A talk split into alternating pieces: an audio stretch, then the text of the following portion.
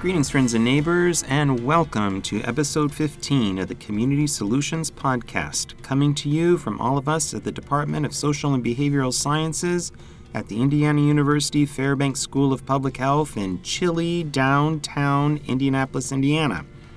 I'm Jack Turman Jr., a faculty member in the department, and your host for this podcast. We are glad to be back. Some technical issues and travel schedules caused us to miss a few weeks. But we are back for the next few weeks, and then we will be taking a holiday break to prepare for the launch of some cool new episodes to kick off 2019. Thanks for sharing our podcast with all your friends and neighbors. We're so grateful. Since starting the, the podcast at the end of June, our Community Solutions neighborhood has grown to include listeners in 29 states and the District of Columbia, and to 13 other countries. Let's keep nurturing healthy, hope filled neighborhoods around the globe. Today, Mariana Lopez Owens and Kristen Starkey, project managers in our department, converse with Dr. Gerardo Maupomé, the Associate Dean for Research in our School of Public Health. Gerardo is a staunch supporter for working with community members in public health research programs, and he has done this with great success as he works to promote oral health in immigrant communities. Through the conversation, you will learn about the different ways of including community members in community based research efforts, and how he has done this through Vida Sana, his community based oral health promotion project for Latinos. I hope you enjoy this conversation and can apply some of its wisdom as you work to be inclusive of all immigrants in your community. Take care and let's join the conversation.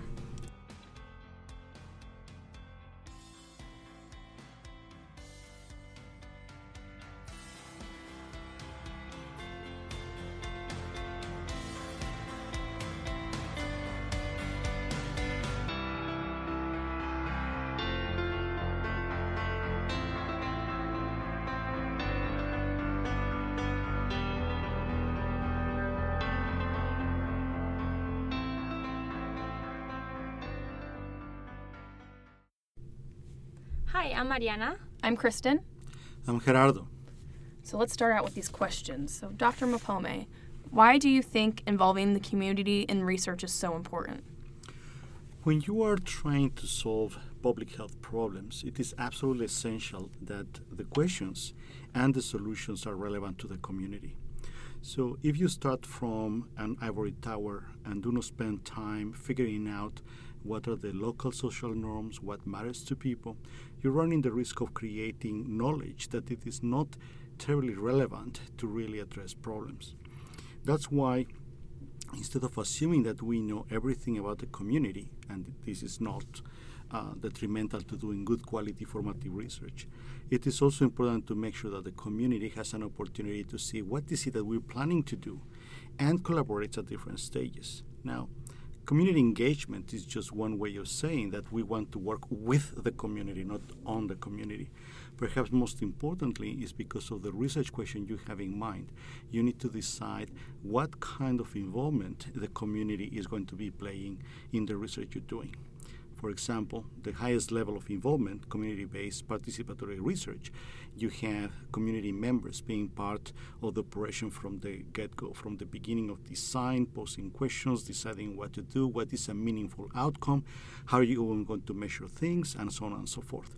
With community engaged research, you have a slightly lower level of involvement, but still it is important to make sure that you're doing things in the eyes of the community as being relevant, being important, and most, uh, most, most of all, really the, the issue is that you are addressing a real problem with a real solution. So, um, how do you ensure that the issues that we're solving matter to the community, and how do you go about um, selecting your community partners? I think the most important aspect here is that the selection of community partners really has to, to grow organically from your contact with the community. It would be really hard to think that you can do community engaged research without having prior knowledge of the community. So, the most important thing to keep in mind is that that partnership has to grow organically by making sure that you present yourself as a person that is useful to the community and brings um, ideas and solutions and uh, proposals that uh, are perceived to be important, relevant, and most uh, of all that they are feasible to be adapted to real life. Now, there is also the issue that uh, whomever is working with community uh, partners needs to have some prior knowledge of that. And I think that the Vida Sana study that we're running in Indianapolis and other parts of Indiana is a prime example of that because most of our staff is bilingual.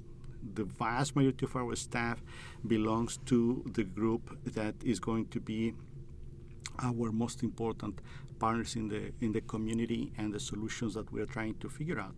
But the other part that is very important is that we know very well, we have an intimate knowledge of how the community have transactions in terms of daily life, finding health solutions, identifying problems, what has been tested and doesn't work, what is the preferred value of some of the interventions, and so on and so forth. So I know that you work with Latinos in a lot of the work that you do um, with the community and your research. So what did you, what have you found with your research and then what you've heard from the community, um, what is the biggest lack of resource for Latinos? I think that uh, we have really a, a, dual scenario here because, on the one hand, you have uh, uh, Hispanics that have been uh, living in Indiana for some length of time. They have adapted, they have most likely um, some sort of documented status in the country and in Indiana. And then you have another group that are the newcomers, those that uh, more often than not will perhaps have an undocumented status. And this is where the uh, range of options to address health problems becomes a lot more uh, limited. And whether we like it or not, we live in an age where these things are uh, rather important. And lack of resources is a major issue because if you don't have access to basic government funded programs, then the range of options to address health problems is uh, diminished. Um, I can tell you that, for example, in other research uh, efforts that we have done in the past, it is quite common to find that um, immigrants, not only Latinos but from other communities, will go back uh, to their home country, uh, visiting family, let's say once a year or every couple of years, and they will actually solve a lot of those uh, healthcare issues back at home because they know the system better. Perhaps the range of uh, prices uh, will allow them to to be able to afford more um, comprehensive treatments and that kind of considerations. But the problem right now is that uh, that kind of opportunity for some of the immigrant uh, communities is very uh, limited, and that is simply because their ability to go to their home country is uh, very limited. So we have uh, all sorts of complicating factors that speak to how health problems are far more uh, complex than simply saying, well, you knock at the door of a, of a hospital or a clinic and then you get the care you need. It is actually a lot more problematic. It depends on what is perceived to be feasible, what is perceived to be affordable, what can be uh, purchased in actual fact, and what kind of uh, uh, medical or dental insurance is available to that person in particular. So we have a lot of complicating factors that uh, intermix with uh, the social, clinical, and uh, epidemiological factors that we detect in communities that originate from outside the United States.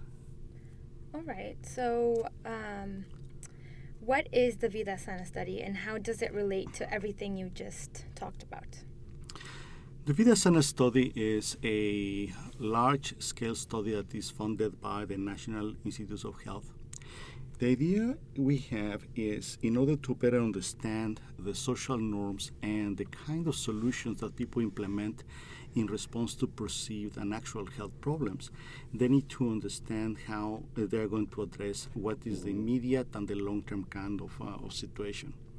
One of the problems with um, immigrants, regardless of whether they are recent or long standing immigrants, is that their ability to use resources in the community is not as uh, optimal as you will expect from other uh, communities. What the Vida Sana is trying to do is to better understand how the evolution of the social groups for these people will allow them to implement better or worse uh, solutions to health problems. The notion goes like this because we hang together with people we feel that we are like, for example, I uh, hang around with friends who like to watch uh, football on Sunday, and we have a couple of beers. And if I were to hang around with other people who are more interested in doing some cycling and going out uh, rambling in the in the woods, uh, my health outcomes would be different from those that are more of an active lifestyle. But uh, we tend to get together with people that we share values with and we have similar social norms.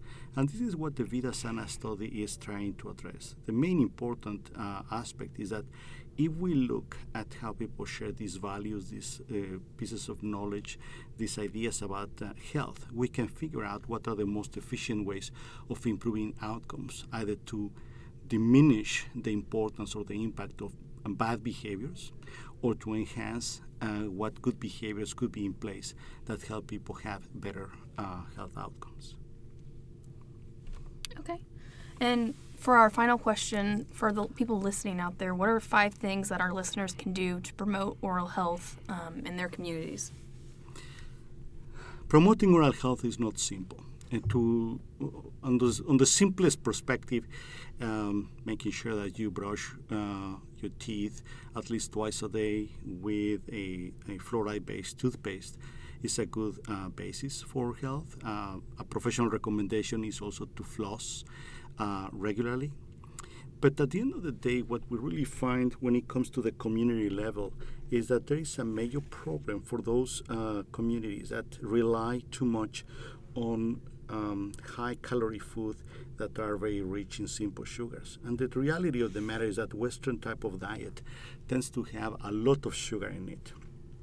And some of it is hidden, for example, in ketchup or in uh, uh, canned soup. In reality, simple sugars are uh, a very important part of industrialized food because it increases the, the, the, the flavor, makes the texture simpler, extends shelf life, in food industry, sugar is very important. It has the nasty sequel of promoting uh, the growth of bacteria in the mouth. What happens with sugar in the mouth is that bacteria that will normally live there tend to find a more and more receptive environment if they have more sugar to feed off with.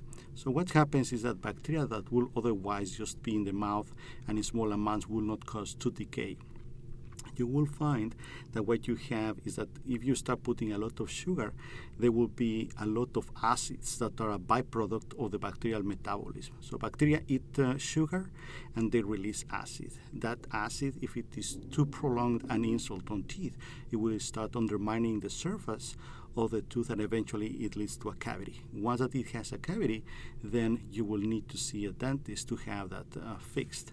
The problem is that most of these situations are not really fixing the problem because the disease is the, uh, the ecological environment of the mouth. It's not so much that you have a hole on your tooth. That is just a manifestation of a long-standing noxious environment that is really not all the best for your for your mouth. So that's as far as sugar and tooth decay is concerned. Another thing that is important, and I would like to emphasize that, is that uh, gum health, periodontal health, is uh, governed by several factors. But one factor that still remains very important is the use of tobacco, because tobacco use, either chewed or uh, smoked, is one of the most important determinants for poor periodontal health. So it is absolutely important that those people that think that uh, uh, tobacco use is not really for them make this leap also thinking that uh, tobacco cessation is a good idea simply because to keep on smoking is going to also affect not only lungs and the likelihood of having cancer, but also because of periodontal disease and problems that will be very hard to, uh, to solve unless you get into very expensive dental treatment with a dentist. And thank you so much for the invitation. It's very kind of us.